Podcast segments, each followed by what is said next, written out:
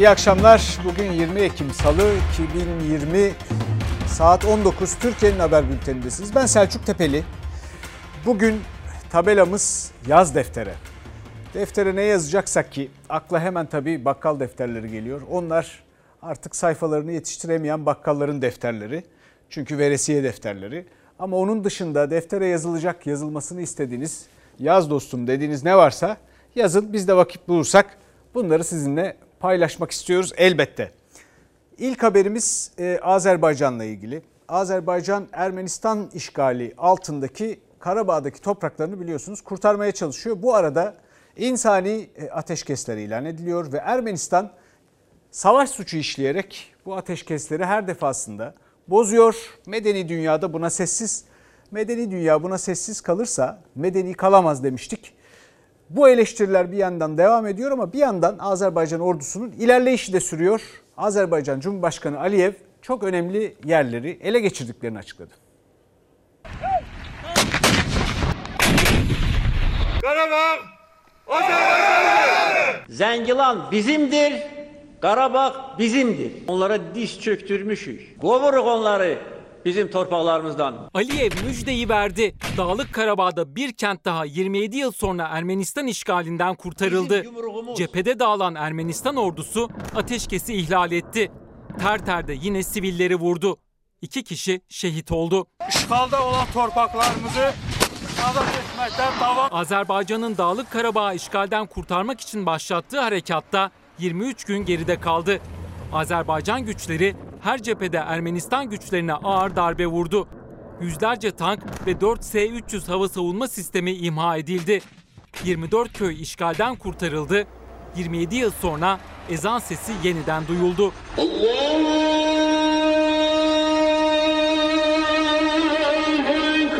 Yenilmez dırnak arası Ermenistan ordusu. Hardadır bu yenilmez Ermenistan ordusu. Görün bakın nece kaçır. Azerbaycan ordusu son çatışmaların ardından İran sınırında kritik öneme sahip Zengilan kentini de kurtardı. Ermenistan sınırına dayandı. Gördüler ki biz onlara ele ders veririz ki. Bu dersi hiç vakit unutmayacaklar. Dünyaya yardım için yalvaran, küstahça Ankara'yı suçlayan Erivansa savaş suçu işlemeyi sürdürdü. Ermenistan ordusu Goranboy, Terter ve Adam'ı hedef aldı. Cumhurbaşkanı Aliyev Ermenistan'a sert çıktı. Bunların her bir sözü yalan. Ne vicdan var, ne ahlak var. Yalancıları biz bundan sonra da kovacağız. Aliyev Ermenistan'ın işgal ettiği topraklardan çekilmesi halinde harekatın bitebileceğini söyledi. Dağlık Karabağ'da süren harekat Ankara'nın da gündeminde. Cumhurbaşkanı Erdoğan'ın ardından MHP lideri Bahçeli ve İyi Parti Genel Başkanı Akşener de Ermenistan'ı destekleyen Minsk grubuna hedef aldı. Türk düşmanları Dağlık Karabağ'da faaldir. Sayın Erdoğan'ı uyarmak istiyorum. Kurulacak masalarda Türkiye'nin Azerbaycan'ın yanında yerini almasını sağlayın. Devlet Bahçeli, Dağlık Karabağ konusunda sessiz kalan Türk Cumhuriyetlerine de tepki gösterdi. Bir Türk dünyaya bedeldir diyoruz. Fakat hiçbir dost ve kardeş ülkeden dimdik bir duruş göremiyoruz. Ayıptır, günahtır. Bu suskunluk, bu durgunluk Türkiye yakışıyor mu? Hadi Kıbrıs davamız davasında sesiniz çıkmıyor. Hadi Kerkük'ten habersizsiniz. Bari Dağlık Karabağ'da taraf olun. Üstelik hakkın hakikatin safında yer alın. Koronavirüsüyle mücadelede karanlık günlere girdik. Mücadele aslına bakarsanız özellikle de hükümet tarafında, Sağlık Bakanlığı tarafında darmadağınık. Yani her kafadan bir ses çıkıyor, her gün yeni bir açıklama ama o açıklama bir önceki günkünü yalanlar gibi. O yüzden de herkesin kafası bir miktar karışık. Şimdi çok önemli günler bunlar çünkü uzmanlara ve bir takım yetkililere bakılırsa durum Mayıs'tan bile kötü. Çok ciddi bir e, tabloyla karşı karşıyayız ve bu işin ciddiyetinin ve riskinin, tehlikesinin artma ihtimali de önümüzdeki günlerde fazla. Uyarı çok net. Türkiye salgınla mücadelesinde 5 ay öncesine döndü. Yapılan 100 bin aşkın testin sonucunda 2026 kişiye daha belirti gösterdiği için hastalık tanısı kondu. Ama vaka sayısı ne hala bilinmiyor. Son 24 saatte hayatını kaybeden kişi sayısı ise 75. Daha e, solunum yolu enfeksiyonları e, tam başlamadan Ekim döneminde e, ciddi bir artış yaşamaya başladık. Rakamlardaki artışın nedeni işte bu görüntü ve birçok yerde bu görüntünün yaşanıyor olması. Türkiye'de vaka sayılarının düşmesiyle birlikte 1 Haziran itibariyle alınan o sıkı tedbirler kaldırılmış, normalleşme adımları atılmıştı ve o günden bu yana da uzmanlar her seferinde kişisel önlemlerin gevşetilmemesi konusunda sıkı sıkıya uyarıyor. Ancak işte bugün 5 ay sonra ilk defa Türkiye'de açıklanan hasta sayısı 2000'in üzerine çıktı. Durumu o günden daha ciddi hale getirense o gün vaka sayısıydı. Bugün tüm pozitif vakalar dahil edilmeden hastaneye yatırılanların sayısı olması. Özel hastanelerin önemli bölümü e, tabii COVID hastası yatırmak istemiyor. Çok yüksek bedeller e, isteniyor COVID hastalarından. Yani hastaneye yatırabilmek için SGK'lı olsalar bile. Çoğu devlet hastanesi de çok ağır zatürre olmadıkça, oksijenin düşmedikçe hastayı yatırmıyor. Çünkü o, e, pandemi hastaneleri de dolu şu anda. Akademik Solunum Derneği Başkanı Profesör Doktor Bülent Tutluoğlu zatürre oranının da arttığını söyledi. Bir de resmi verilerin bu konuda da gerçeği yansıtmadığını. %5.6, %6 gibi zatürre oranları açıklanıyor ama bizim pratikte karşılaştığımız zatürre oranları neredeyse %40, %50'lere kadar varıyor. Her bize başvuran e, iki hastanın birinde diyebilirim ki zatürre var. Başta Avrupa ülkeleri olmak üzere birçok yerde kısıtlamalar yeniden hayata geçirildi. Uzmanlara göre Türkiye'nin de geç kalmadan adım atması gerekiyor. Şu anda başa çıkamıyoruz. Kış döneminde yaşayacağımız problemler daha büyük. Şimdiden bazı önlemler alırsak üzerimize gelen bu e, dalgayı daha e, hafif atlatabiliriz. Bu durumu toparlamak elbette önce Sağlık Bakanlığı'nın ve hükümetin işi. Sonra da bizim elbette bunu sizinle paylaşmamız lazım. Ama bunun için bir defa öncelikle yeni bir iletişim stratejisi gerekir ki bu şeffaflıkla olmalı. Başka çare yok. Bu kafa karışıklığını başka türlü toparlayamayız. İnsanların tabloyu net görmesi lazım. Onun arkasından bir kere virüsle ilgili yepyeni bilgiler var. Bu bilgilerin de paylaşılması, üzerine çalışılıp paylaşılması gerekir. Hiç kimsenin bunlardan da pek haberi yok. Bunlar pek konuşulmuyor yeni senaryolar ve bu senaryolara göre de yeni önlem takvimi açıklanması lazım ki herkes önünü görebilsin. Aynı zamanda anne babalar okullar açıldığı için tedirginler. Belki onları rahatlatacak bilgiler de içerebilir. Bu denklemde okul e, ve koronavirüsü denkleminde e, dünyadaki tecrübelerin burada paylaşılması gerekir. Aynı zamanda da önümüzdeki haftalarda herhalde yeterli veri ele geçecektir bu süreç içinde onların da paylaşılması gerekir. Okulların açılmasının etkisi ya da hiçbir etkisinin olmaması paylaşılmalı derim. O yüzden şimdi yeni bir adım zamanı. Bu atılmazsa yine geç kalınacak diye düşünüyorum. Ama biz ne yapıyoruz? Şimdi bakıyorum. Kıymetli Sağlık Bakanımız sosyal medyadan bir mesaj paylaşmış. Bunları yapacağımıza işte bir önlem alınacağına, e, bir çözüm bulunacağına daha çok akıl veriliyor. Neyle ilgili? İnsanlar minibüse biniyorlar, doluysa binmeyin diyorlar. E, kıymetli bakanımız öyle buyurmuşlar. Acaba işe nasıl gidecek bu insanlar? E, bunu düşünmemelerini gerçekten benim aklım almıyor. Almıyor yani. Ne yapacağız peki neyle gideceğiz? Varsa bir çözümü o şekilde gidelim. Diyelim bekliyorsunuz. Birinci minibüs geldi dolu. ikincisi geldi o da dolu. dolu ki İstanbul'da boş otobüs yok, boş minibüs yok, metrobüs yok. İstanbul'da boş olan hiçbir şey yok. Bu tepkinin sebebi Sağlık Bakanı Fahrettin Koca'nın yolculara yönelik çağrısı. Koca bir kez daha sosyal medyadan toplu taşıma araçlarının boş olanlarını tercih edin dedi. Yolcular şaşırdı. Doluysa binmeyin. İstanbul'da dolmuş şoförleri içinden bazılarının salgına rağmen kapasitelerinden fazla yolcu aldıkları yönünde şikayetler artmaya başladı. Lütfen fazla yolcu taşıyan dolmuşa binmeyin. Yolcu kapasitesi denetimi yapan emniyet birimlerine yardımcı olsun. Mecbur bineceğiz. Herkes işe gidiyor, bir yere gidiyor. Herkes keyifçi gitmek bilmiyor ki arabaya. Mecburiyetten. İşe gitmek mecburen, minibüse binmek de mecburiyetten. Birçok kişi aynı bu şarkı dizilerindeki gibi yaşıyor hayatı. Çünkü işe gitmek için minibüs kullanmak zorundalar. Ve gelen minibüs tıklım tıklım da olsa işe geç kalmamak için mecburen o minibüse binmek zorundalar. Başka çaresi yok insanların. Ne yapabilirler? Taksiye binemiyorlar. Ne yapsınlar? Ya minibüsten başka çareleri yok. Kimse o kadar kalabalığa girmek istemiyor. İnsanlar dışarı çıkmak istemiyor ama mecburlar. İşe gitmek zorundalar. O kalabalık minibüslere, otobüslere kimse isteyerek binmiyor. Özellikle de salgın döneminde. Ama işe gitmek için başka yol yok. Yağmur var, kar var. Bugün de hava yağışlı Evet, mesela. yağışlı mesela bin- binmek zorundalar. Yasak demekle olmuyor. İnsanlar mağdur kalıyor, yollarda kalıyor.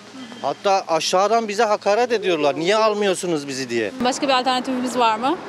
Ya metro ya dolmuş kullanmak durumundayız. Mecbur şu anda da bekliyorum zaten. Şimdi bekliyorsunuz. Dolu gelirse bitmeyecek mi?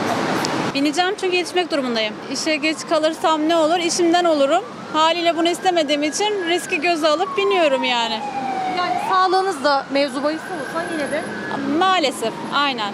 Yani bilinçli davranmaya çalışıyorum ama binmek durumundayım. Bir yerden değil çalışmak zorundayım. Mesai saatlerinde düzenleme yapılmıştı ama yoğunluk azalmadı. Yine yollar kalabalık, toplu taşıma araçları balık istifi. Duraklarda, sokaklarda taşıt bekleyenlerin bakana sorusuysa net. Neyle gidecek vatandaş? Soruyorum kendisine. Vatandaş işten gid- çıktı eve gidecek. Peki nasıl gidecek? Çözüm bulun o zaman. Ne yapalım? İşe geç kalmamak için mecbur bineceğiz. Başka şansımız yok. Bugün partilerin meclis grup toplantıları vardı. İlk gündem maddesi de Anayasa Mahkemesi'nin kararını tanımayan 14. İstanbul 14. Ağır Ceza Mahkemesi. Kemal Kılıçdaroğlu'ndan İstanbul 14. Ağır Ceza Mahkemesi'ne ağır eleştiri geldi. Adaleti katleden adam kimdir derseniz adı Akın Gürlek'tir. Yeni Zekeriya Özüş 14. Ağır Ceza'nın başkanı. Ne hakkı hukuku diyor. Nereden çıkardınız siz bunu diyor. Anayasa Mahkemesi kararını tanımam diyor. Ha Türkiye Büyük Millet Meclisi Başkanı buna itiraz eder mi? Bu parlamento çok başkan gördü. Ama bu kadar aciz bir başkanı hiç görmedi. CHP lideri Kılıçdaroğlu, Anayasa Mahkemesi'nin CHP'li Enis Berberoğlu için seçme ve seçilme hakkı ihlal edilmiş kararını tanımayan ve yeniden yargılanmasına gerek yoktur diyen 14. Ağır Ceza Mahkemesi'nin başkanına hedefe koydu. Çok sert sözlerle eleştirdi. Bunlardan hakim olmaz. Benim bir kıblem vardır o da saraydır diyor. Büyük bir ihtimalle Yargıtay üyeliği verilecek. Hakimler, savcılar kurulu da bana dokunamaz. Elimi uzatırım, hepsi sırayla ayrıca elimi de öperler. Bana da acaba saraydan bir torpil bulabilir misin diye. Bu kadar ağır bir ifadeyi bu hukuksuzluğa karşı kullanmak benim görevimdir arkadaşlar. Anayasa Mahkemesi'nin son zamanlarda verdiği kararlar sancılı ve sakattır. Şahsi ikballerini koruyabilmek için her şeyi mubah görenlerin el atmadıkları, ayarlarıyla oynamadıkları hiçbir kurum, hiçbir değer kalmadı. Anayasa Mahkemesi yeni hükümet sisteminin doğasına uygun şekilde yeni baştan yapılandırılmalıdır. Parlamento bu konuda Anayasa Mahkemesi ile ilgili yeni bir yapılanmaya giderse, yeni bir adım atarsa seve seve ben de buna katılırım. Madem anayasal düzenden, hukuktan, adaletten, demokrasiden rahatsızsınız, e o zaman gelin Erdoğansal düzeni tartışalım. Küçük ortağına Anayasa Mahkemesi'ni istemezlik dedirtmek ne dürüstlüğe, ne ahlaka, ne de devlet insanlığına yakışmaz. Anayasa Mahkemesi tartışmasının fitilini MHP lideri Devlet Bahçeli Yüksek Mahkemenin Enis Berberoğlu kararından sonra yapısı değişsin diyerek ateşledi. Hemen ardından AYM üyesi Engin Yıldırım'ın sosyal medyadan attığı fotoğrafla tartışma krize döndü. Işıklar yanıyor. Kendi kurumunu siyasi malzeme yapmak isteyenlerin eline altın tepside istediği fırsatı, imkanı tanıyıp üzerine tüy dikti. Darbe özlemlerini sosyal medya kanalıyla paylaşan sorumsuzların ışığı yakanın da kapatacak olanın da sadece ve sadece aziz millet varlığı olduğunu bilmeleri, yarım akıllarını başlarına almaları ikazımızdır. MHP lideri yazılı açıklamasının aksine grup kürsüsünden bu kez yüksek mahkemenin kararlarını değil ışık mesajı paylaşan üyesini hedef aldı. Muhalefete göre ise AYM yapısında değişiklik isteyen Bahçeli ve Erdoğan'ın asıl hedefi gündem değiştirmek. Şimdi muhalefet e, bu dava ile ilgili özellikle bir sistem krizine adeta yol açmış olan bu Enis Berberoğlu davası kararı ve Anayasa Mahkemesi'nin kararının yerel mahkeme tarafından tanınmaması ile ilgili çıkan krizde biraz abuklukların gerisinde kalıyor gibi geliyor bana. Çünkü bu dava şimdi yeni bir başvuruyla 15. Ağır Ceza Mahkemesi'ne gitti. Onun elbette karar vermek için bir süresi var. Fakat bu süreyi niye sonuna kadar kullandığı yine de soru işareti. Çünkü davanın savcısı bile bununla ilgili bir mütalaa veriyor ve diyor ki Anayasa Mahkemesi'nin kurallarına uyulsun. Ki onun sözüne de gerek yok zaten. Anayasa Mahkemesi'nin kararları zaten herkesi bağlıyor. Şimdi buradan ne karar çıkacak? Bu meclise nasıl aksedecek bilmiyorum ama burada çok ciddi bir sıkıntı var ve bu iş Türkiye'yi de aşıp Avrupa İnsan Hakları Mahkemesi'nin artık Anayasa Mahkemesi'ne Türkiye'de bireysel başvuru hakkını gereksiz görmeye bir adım atıp böyle bir karar vermesiyle devam ederse galiba epeyce sıkıntı olacak. O yüzden yani bu kararların uygulanmasının bu kadar zaman alması anlaşılır şey değil ve bu Türkiye'nin hukuk devleti olmasını, hukuk devletinin işleyişini, anayasa mahkemesini, kurumları her şeyi yıpratmaya devam ediyor. Bugün e, meclisteki grup toplantılarında bir başka gündem maddesi, bir başka tartışma konusu Cumhurbaşkanı'nın yeni bir eğitim reformunun şart olduğunu söylemesiydi. Fikri hür, vicdanı hür, irfanı hür kuşaklar. Mustafa Kemal'in istediği gençlik budur. Fikri hür, irfanı hür, vicdanı hür nesiller yetiştirmek için çıkılan yolun en çarpığından bir batı taklitçiliğine dönüşmüş olması Cumhuriyetimizin en büyük kaybıdır. Kendine gel Sayın Erdoğan. Eğitimdeki bu fırsat eşitsizliği o gün olsaydı saraylarda sefa sürüyor olamazdın. Cumhurbaşkanı Erdoğan'ın eğitim sistemini eleştirirken kurduğu dikkat çekici cümlelere muhalefetten tepki gecikmedi. Makamını ve sahip olduğu her şeyi borçlu olduğu cumhuriyetimize laf etmeden duramadı. Her dönemde dava insanları çıkmıştır. Ama kayıtsız, şartsız batıcılığı savunan zihniyetin faşist dayatmaları karşısında yetersiz kalmıştır. Hadi oradan be. Hitler yerinde ters dönüyordur bugünlerin Türkiye'sini görse. Ben bunları niye akıl edemedim diye. Erdoğan'ın cümlelerinin üzeri kapalıydı ama muhalefet Cumhuriyet'in ilk yıllarında yapılan eğitim reformlarının hedef alındığını söyledi. Sert sözlerle cevap verdi. Geleneksel eğitim öğretim yapılarının gücü azalırken yerine daha iyisi konulamamıştır. Cumhuriyetin eğitim hamlesine söz söylemek senin gibi 18 yıllık iktidarı boyunca bakan üzerine bakan atayıp hala bir yol bulamayan birinin haddi de değildir, hakkı da değildir. Fütuvet ehli bir nesil yerine amorf bir nesil yetiştirme gayreti ülkemize ve milletimize oldukça pahalıya mal olmuştur. O gençler sandığa gelecekler. Kimden hesap soracaklar hep beraber göreceğiz. Hakları ve hukukunu nasıl yediğini o çocuklar bilmiyorlar mı? Fikri iktidarımızı hala tesis edemediğimiz kanaatindeyim. Beyefendi sen asla tesis edemezsin. Senin fikrin orta çağ fikri bile değil. Sen ondan bile geridesin. Cumhurbaşkanından yıllar sonra gelen topyekün eğitim reformu çağrısına ise sık sık yapılan değişiklikleri hatırlatarak tepki gösterdi muhalefet. 4 artı 4 artı 4'ü getirdin. Şimdi eğitimden reformdan söz ediyor. Ahkam kesiyor bir de. Eğitim öğretim görüyorlar ama yetişmiş insan gücüne sahip değiliz. O kadar üniversiteyi niçin açtılar? Okusan da iş bulama, yardıma muhtaç kal şuuru içinde yaptıklarına inanıyorum. Efendim şimdi son 18 yılda bir yapboz halini alan bu milli eğitim gerçekten çok ciddi bir kriz içinde. Dolayısıyla Sayın Cumhurbaşkanı orada haklı. Ama bu 18 yılda tabii Milli Eğitim Bakanlığı Sayın Cumhurbaşkanı'nın yönettiği hükümetlerde. O bakımdan bundan önceki yanlışları yapmamak lazım. Bir kere bundan önce neler yapılmış?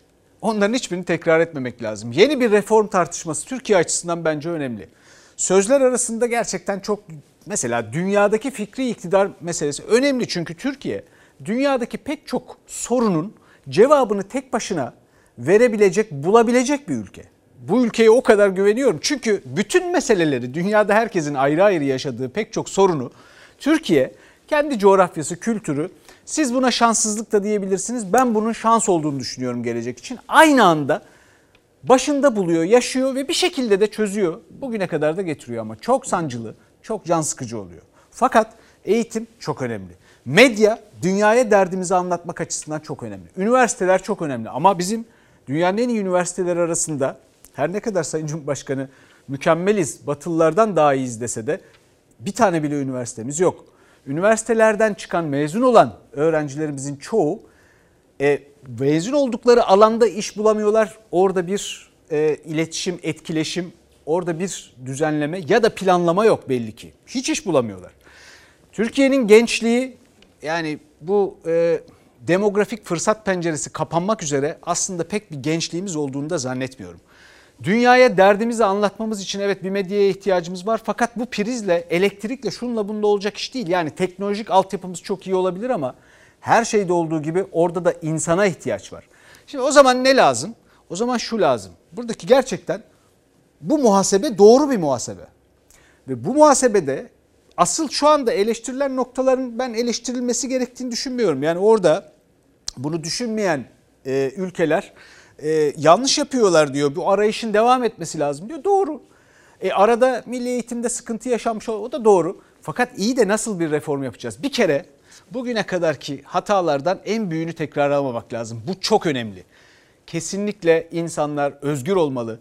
İdeolojik ve siyasi etkilerle planlama yapılmamalı. Çünkü insanları en çok rahatsız eden ve bundan sonrasına dair kaygılandıran milli eğitimde işte budur.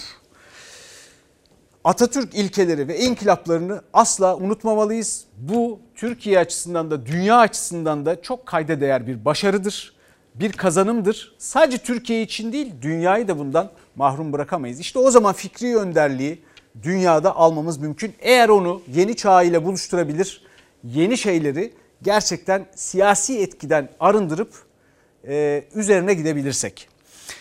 Şimdi e, tabii bu arada mecliste bu konuşmalar sürerken en çok dile getirilen muhalefet tarafından sözlerden ve taleplerden biri bir de erken seçim meselesi var. E, bunu da e, sık sık duyuyoruz. Bakalım sonucu ne olacak? Bir erken seçim tartışmasıdır gidiyor. Demokrasiye inananların talebidir erken seçim. Ne korkuyorsun? Biz hazırız. Milletimiz onayı verecek. Sonra Türkiye'nin nasıl bir hızla düze çıktığını görecek. İktidarın değil ama siyasetin muhalefet cephesinde dillerden hiç düşmüyor erken seçim. Liderlerin her kürsü konuşmasında kötü yönetim, ekonomik kriz eleştirilerini erken seçim talebi izliyor. Kılıçdaroğlu ve Akşener'de meclis grup kürsülerinden erken seçim resti çekti. Erken seçim talebi benim talebim değil. Çiftçinin, emeklinin, işçinin talebidir. Sanayicinin talebidir. Hapishanelerde haksızca yatan insanların talebidir. Bizi göreve çağıran milletimize karşı sözümüz var. İyileştirilmiş ve güçlendirilmiş parlamenter sistemle Türkiye'yi kayınpeder, damat ve küçük ortağın el birliğiyle soktuğu bu sarmaldan çıkaracağız. İyi Parti lideri Akşener bir kez daha güçlendirilmiş parlamenter sisteme döneceğiz vurgusuyla verdi sandık mesajını. CHP lideri ise geçim derdi ve demokrasi diyerek Cumhurbaşkanı Erdoğan'ın erken seçim kabile devletlerinde olur çıkışıysa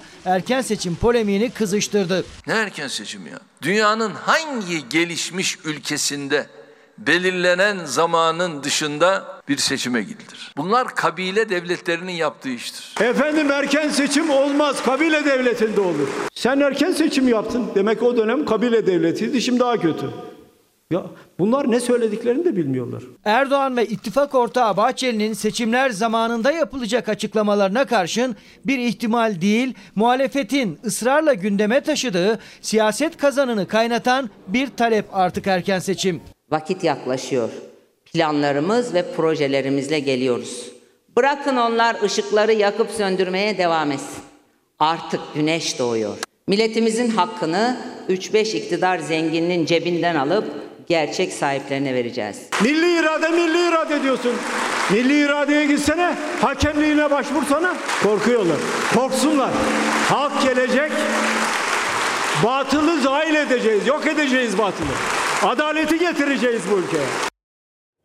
Şimdi tabii bu tartışmaları e, ilk başlatanlara bakıldığında çoğunda hükümet başlatıyor e, ve seçim tartışmalarını harlandırıyor böylece muhalefet de işin içine karışınca. Ama orada çok önemli 3 bakanlık ve o 3 bakanlığın performansı var. Bakın onlar gündeme geldiğinde bu tartışmalar daha çok artıyor. Bir tanesi birincisi Milli Eğitim Bakanlığı. Bütün bu hükümetlerin son 18 yılın iktidarın en başarısız olduğu bakanlık. Net bu yani. İkincisi insanların duygularına bakın göreceksiniz.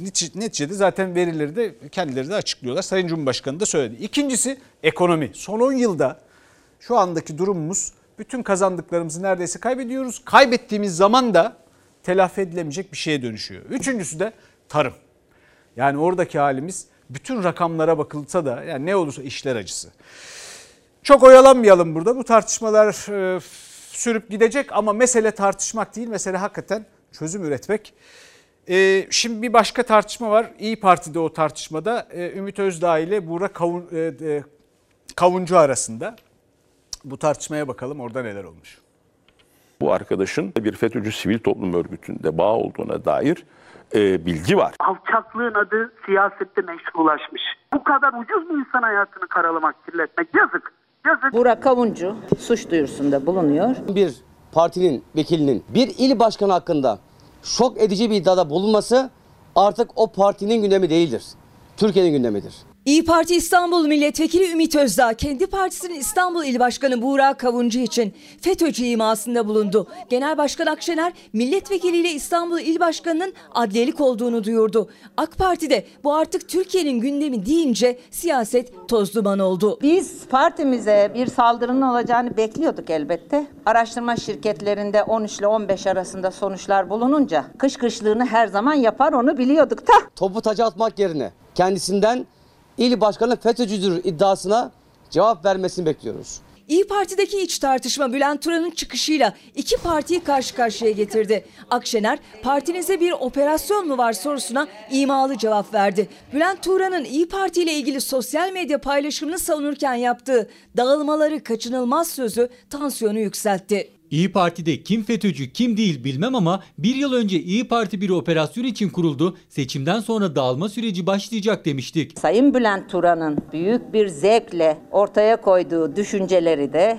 benim için çok manidar oldu. Elbette başka bir gözle inceleyeceğiz bundan sonraki hadiseleri. Sayın Turan sonunda Allah affetsin dememek için sorunlu gördüğümüz durumlara gerekli müdahaleleri yapıyoruz. Bu iyi Parti'nin meselesidir. Siz öncelikle kendi bahçenizi temizleyin. Millet İttifakı'nın ortağı İyi Parti bir ay önce kongresini yapmıştı. O günden sonra da yönetime girenler giremeyenler tartışması liste kriziyle çalkalandı. Hem Sayın Çıray'ın hem Sayın Özdağ'ın ölçü kaçsa da fikirlerine yönelik saygı duydum. İyi Parti'deki küskünlerden Ümit Özdağ'ın bir televizyon programındaki açıklamaları partiye bomba gibi düştü. İstanbul İl Başkanı Buğra Kavuncu için FETÖ'cü imasında bulundu. Kendisi de aynı zamanda FETÖ'nün yurt dışındaki en büyük sivil toplum örgütü olan Kazakistan Türk İş Adamları Derneği'nin başkan yardımcılığını yapmış. Benim olduğum dönemde bu derneğin FETÖ'cü olduğuna dair en ufak bir ibare yoktu. Cumhurbaşkanı hatta başbakan bu ülkeye geldiğinde bu derneği ziyaret ederdi. Ümit Özdağ'ın İyi Parti HDP'ye ilişkin iddiası da vardı. Akşener önceki tartışmalar için parti içi demokrasi derken Özdağ'ın HDP iddiasına çok kızdı. Sayın Genel Başkanım 3 kez aradım. Dedim ki Iğdır'da ve Kars'ta Milliyetçi Hareket Partisi'ni desteklediğimizi açıklayalım. Kars'ı biz kazanamıyoruz ama MHP'de kaybediyor. HDP kazanıyor. O çok büyük bir yalandır. Yalancıdır bunu söyleyen. İyi Parti'nin İstanbul'daki 39 ilçe başkanı Ümit Özdağ'ın ihraç edilmesini istedi. İyi Parti Başkanlık Divanı olağanüstü toplandı. Partideki dalgalanma nereye varacak? Siyasette tüm dikkatler oraya çevrildi.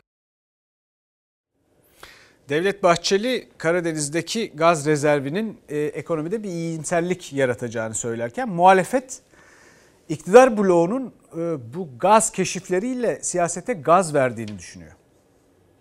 Karadeniz'de 85 milyar metreküp doğal gaz rezervinin bulunması ekonomideki iyimser beklentileri kamçılamıştır. Doğalgazı bulduk. Yetmedi bir daha bulduk. Sonunda nereye geldik? Askıda ekmek gerçeğine geldik. Hayaller doğal gazla zengin olmuş Türkiye, gerçekler askıda ekmek kampanyası.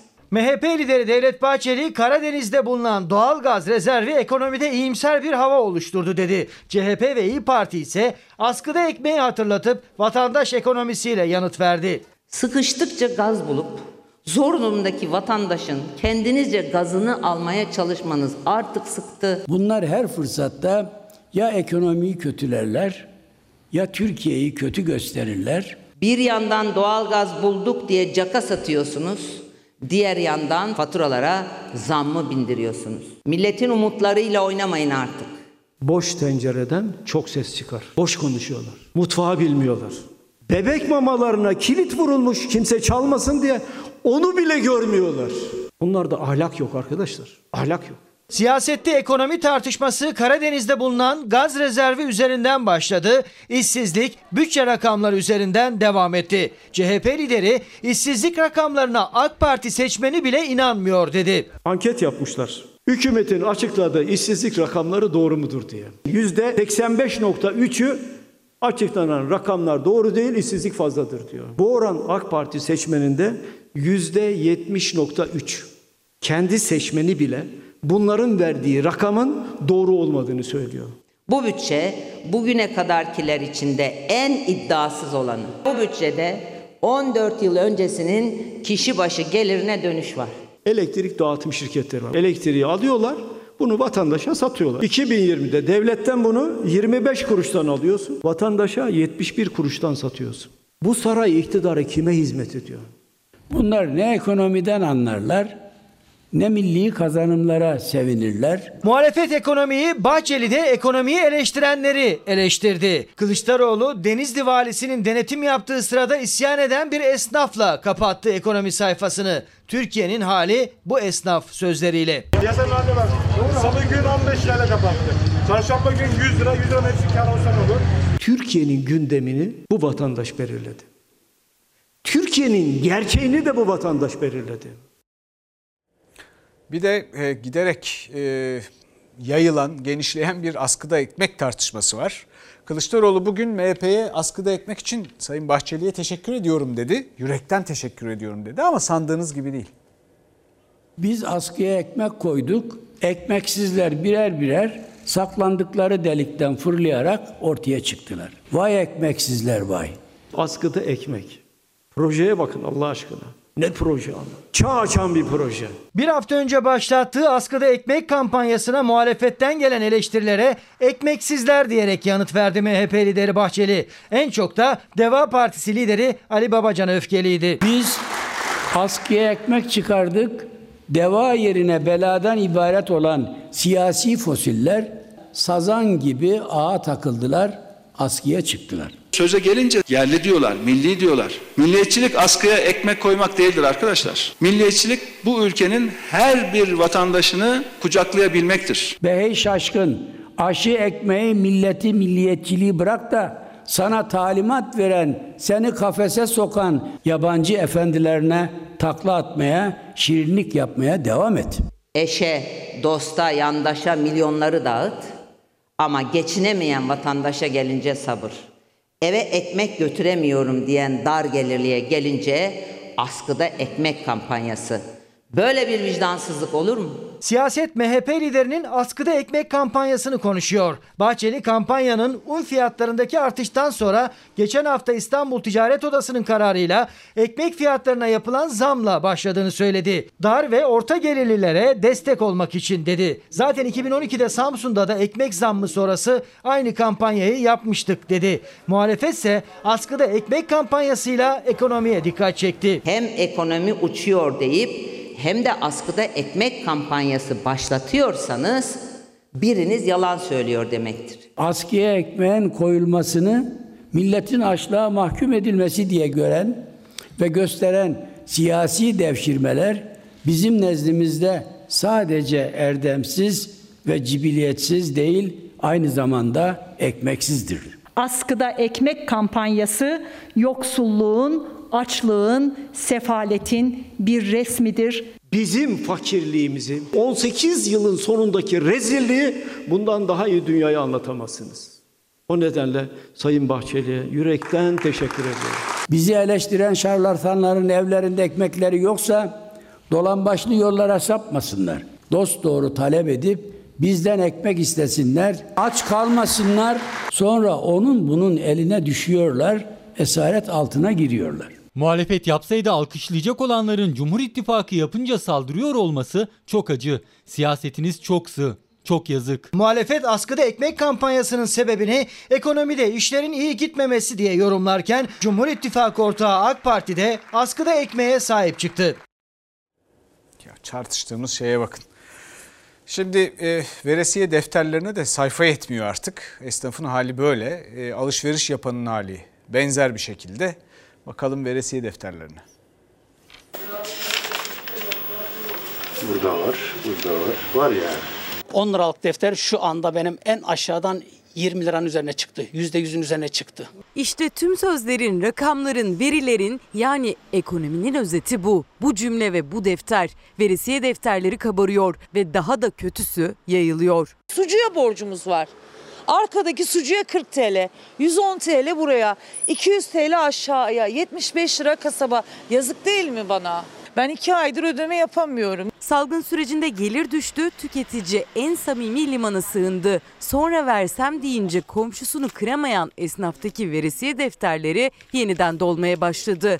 Küçük notlar sayfalarda yerini alır oldu. Ortalama Şubat'tan bu yana %30, %40 daha veresiyem arttı. Şöyle söyleyeyim bu pandemia döneminden misal 2 lira 3 lira maaş alan bir kardeşimiz bugün geliyor diyor ki Ahmet ben bugün 1 milyar küsür maaş alıyorum. Bunu evini mi geçindirsin, kirasını mı versin, elektrik parasını mı versin, su parasını mı versin artı bana bakkal olan borcunu versin. Ahmet Tekin Bakırköy'de 33 yıllık esnaf mahalle bakkalı işletiyor ve 33 yılda en çok bu dönemde veresiye defterinin kabardığını söylüyor. Pandemi sürecinde defter gittikçe kabardı. Borcunu ödeyemeyenler yalnızca deftere de yazılmıyor. Hem büyük bir not kağıtları oluşturuldu hem de marketin camında küçük yapışkanlar var ve geçen Şubat'tan bu yana neredeyse iki katına çıktı defterin fiyatı. Fox Haber salgından hemen önce Şubat'ta defterin ederini sormuştu. Kaç lira değerinde bu defter? 10 milyarın üzerinde vardır. Ve 8 ay sonra bugün aynı defterin toplamı. 10 liralık defter şu anda benim en aşağıdan 20 liranın üzerine çıktı. %100'ün üzerine çıktı. Vatandaşlarımızdan bazen böyle askı hesabı para bırakılır. Bazılarında oradan karşılıyor ama nereye kadar karşılayacağız bunu? Ramazan döneminde çok vatandaşımız bu konuda duyarlı oldu. Şu hesap bir seneyi geçti. Bak 225 milyon. E dediğim şekilde bir iki sefer gördüm. Sana yüzüm yok kusura bakma so- sokağa değiştiriyorum. İstanbul Bakırköy'de mütevazi küçük bir mahalle aslında burası. Tüketicinin ihtiyacı olan sucu, eczacı ve küçük bakkalın olduğu bir yaşam alanı. Ve onların pandemi sürecindeki en çok artan şeyi aslında veresiye defterleri oldu. Ne kadar bir damacana suyun fiyatı? 13 lira. Burası, burası. Burada var. 2 senelik falan var. Var var rahat var yani. Arkadan geçiyor mesela. Geçmesine gerek yok buradan geçsin. Bir tane daha istesin. Veririz yani yapacak bir şey yok. 30 yıllık eczacı Meline Harput da şaşkın. Veresiye defteriyle tanıştı çünkü. Neler var peki orada mesela şu an? Mesela yara kremi var, işte antibiyotikli şeyler, bant var, e, vitamin şeyleri var. Yani yara bandı bile yazdırılıyor. Yani. Şimdi efendim birkaç e, izleyici mesajı e, paylaşabiliriz. Öyle bir vaktimiz var. E, ve eğitimle ilgili meselenin gayet iyi anlaşıldığını görebiliyorum şu anda. E, bir izleyicimiz demiş ki siyaset elini eğitimden çekerse eğitimin üzerinden e, düzelir demiş. Doğru. Bir başka izleyicimiz de e, Sayın Erdoğan bunları söylüyor fakat 18 yıldır kendisi yönetiyor. Sanki muhalefetmiş gibi şikayet ediyor diyor. O da doğru. Bütün sorumluluğu şu anda eğitimdeki bütün aksaklıkların bütün sorumluluğu bu iktidardadır. Çünkü 18 yıldır onlar yönetiyorlar. Bunun içinden bu aksaklıkların neler olduğunu düzeltmeden çıkmalarına imkan yok. Onları da görebildiklerinden emin değilim. Ee, şimdi e, bir eğitim bağlantılı haberimize geçelim. Ne o? Ee, kredi alan öğrenciler üniversiteden mezun oluyorlar. Hem işsizliğe mezun oluyorlar hem de borca mezun oluyorlar. Bu çocuklar o yüzden diyorlar ki bizim kredi borçlarımızı silin.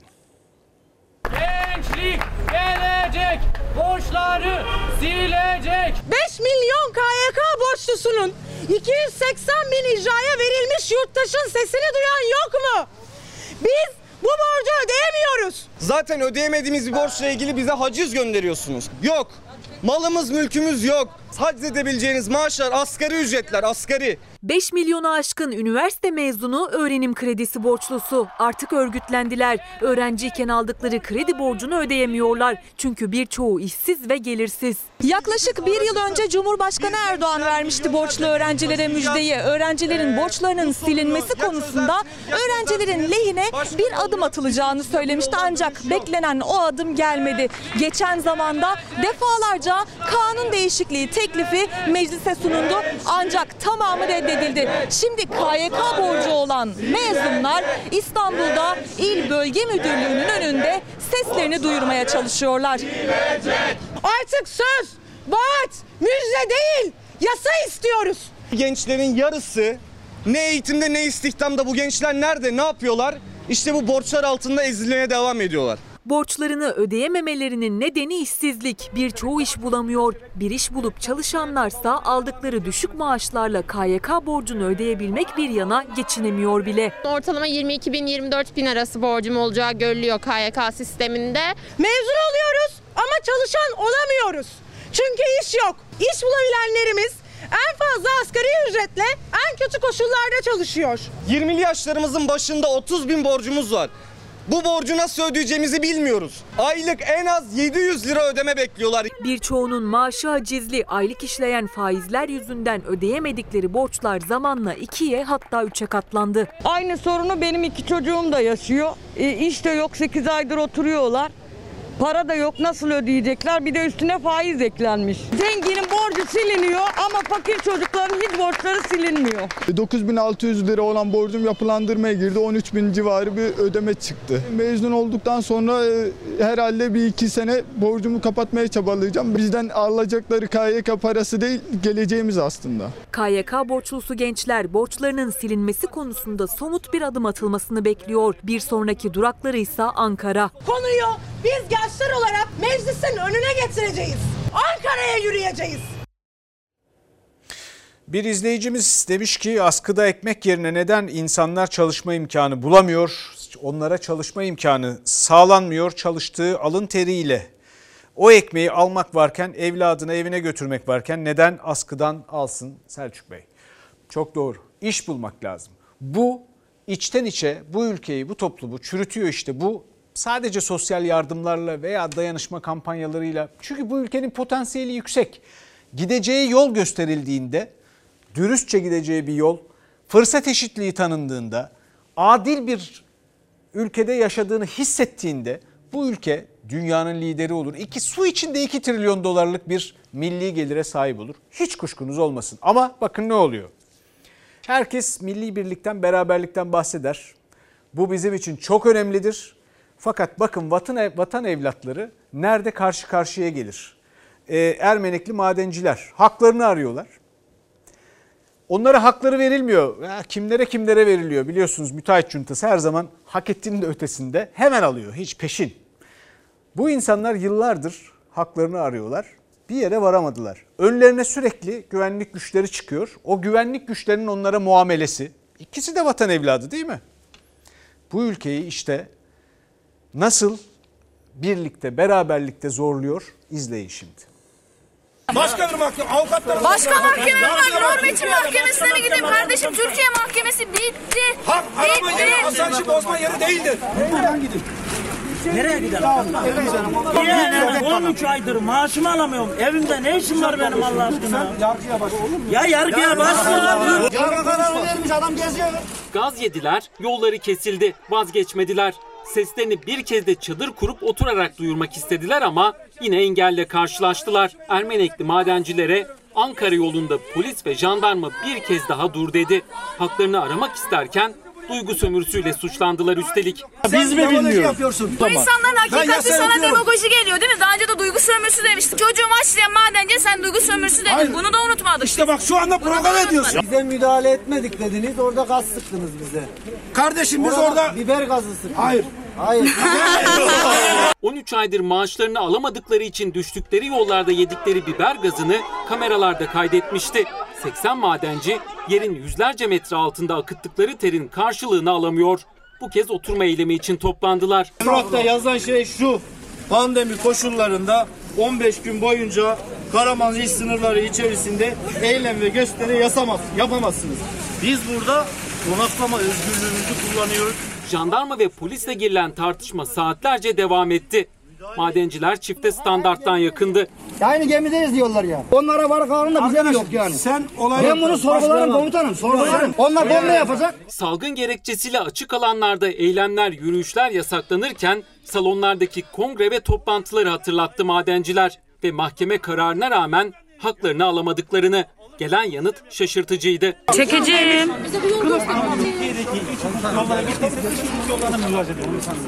Biz dışarı geçebilmeyiz ki abi. Bizim derdimizi anlayacak adam getirin bize. Var mı bizim derdimizi anlayacak adam? Hava karardıktan sonra Ermenek'in İyi Partili belediye başkanı geldi. Atilla Zorlu. Aslında dinlemekten çok somut çözümlerle gelmişti. Onun sözüyle de işçiler evlerine döndü.